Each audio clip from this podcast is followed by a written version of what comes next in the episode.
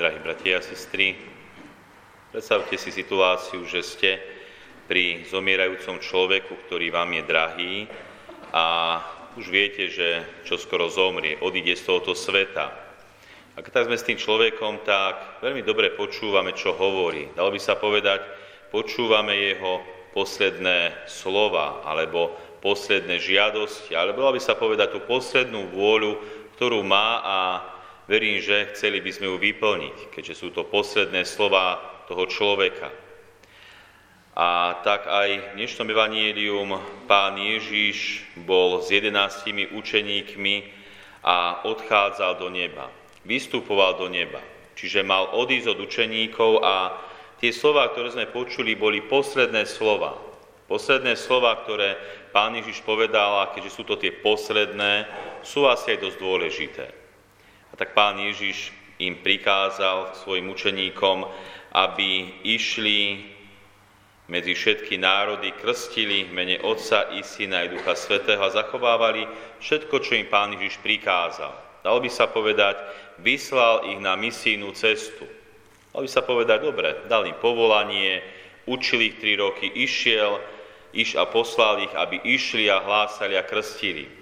Ale to, asi to najkrajšie, je tá posledná veta z dnešného Evanielia, kde Pán Ježiš vyzdvihol a podotkol, a hľa som s vami po všetky dni až do skončenia sveta. Hoci Pán Ježiš vystúpil do neba a učeníci ho už fyzicky nevideli, predsa Pán Ježiš ostáva s učeníkmi, ale aj s celou církou, aj s nami po všetky dni až do skončenia sveta. A Pán Ježiš je s nami. Je s nami vo sviatostiach, v modlitbe, určite aj v utrpení. Čiže Ježiš Kristus to, čo slúbil, aj dodržal. Pán Ježiš je s nami.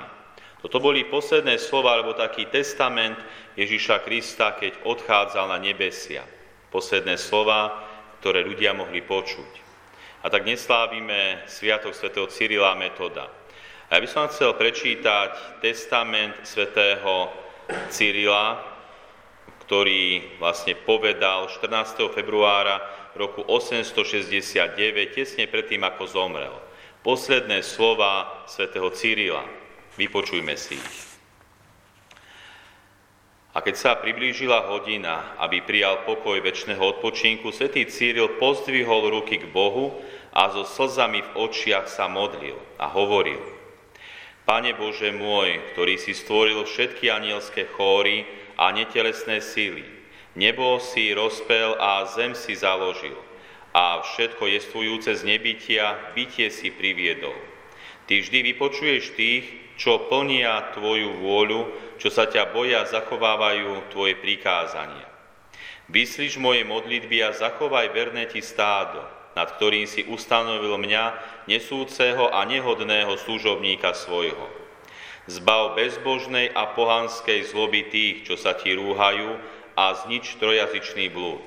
Zverať množstvo svojej církvy, všetkých spoj v jednote ducha a učin ich ľuďom vyvoleným jednomyselný v pravej viere Tvojej a v správnom vyznávaní a vdýchním do srdca slovo Tvojho prijatia za synov.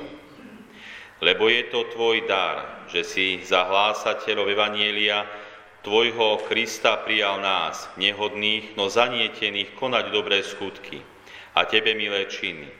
Ako Tvojich odozdávam Ti tých, ktorých si mi dal spravuj ich svojou mocnou pravicou a ukry ich pod ochranou Tvojich krídiel, aby všetci chválili a oslavovali Tvoje meno, Otca i Syna i Svetého Ducha.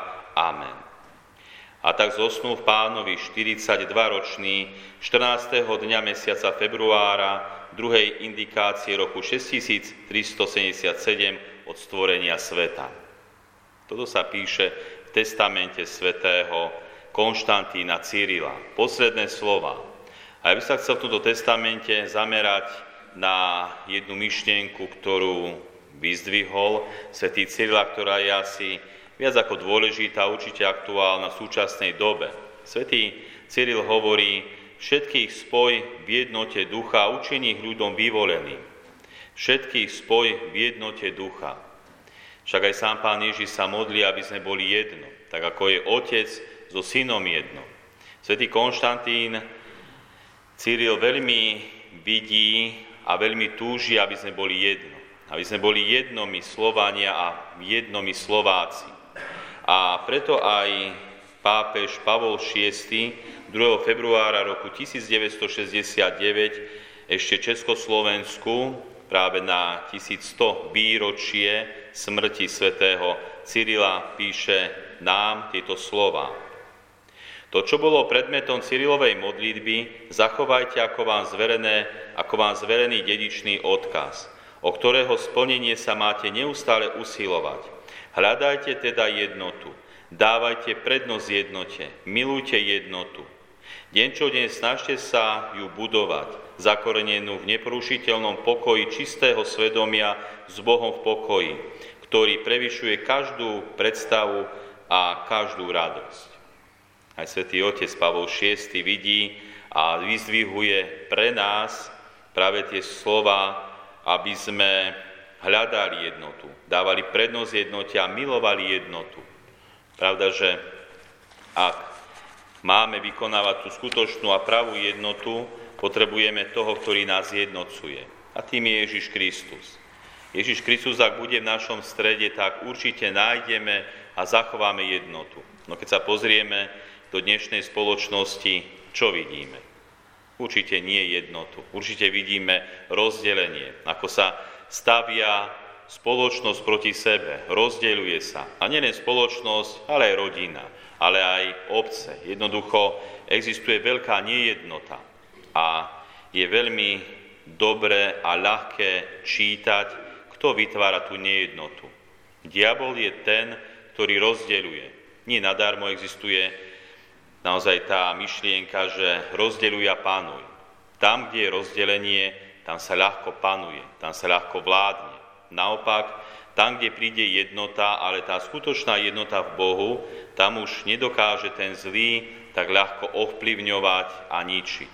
Preto aj my sa snažíme, milí bratia a sestry, o jednotu. Vždy tú jednotu treba započať alebo snažiť sa v tej najzákladnejšej bunke spoločnosti. A to je rodina. Aby v rodine bola jednota. Aby v každej rodine v strede bol a vládol Ježiš Kristus. Ak bude v rodine jednota, potom jednota môže započať aj na tej ďalšej úrovni, na tej ďalšej časti spoločnosti. Či je to už obec, nejaké spoločenstvo, nakoniec verím, že jednota môže započať aj v štáte, dokonca aj na celom svete. A to je naozaj veľký boj. Preto, milí bratia a sestry, určite sa modlíme za jednotu. Určite sa modlíme nás Boh chránil pred tým, ktorý rozbíja jednotu, ktorý rozdeľuje a snaží sa panovať v tomto svete.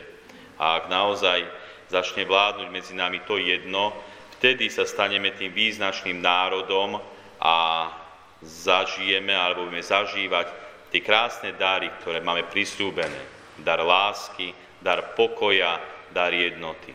Snažme sa aj na orodovanie a príhovor svätého Cyrila Metoda, aby naozaj začala tá jednota, ktorá je stále skúšaná.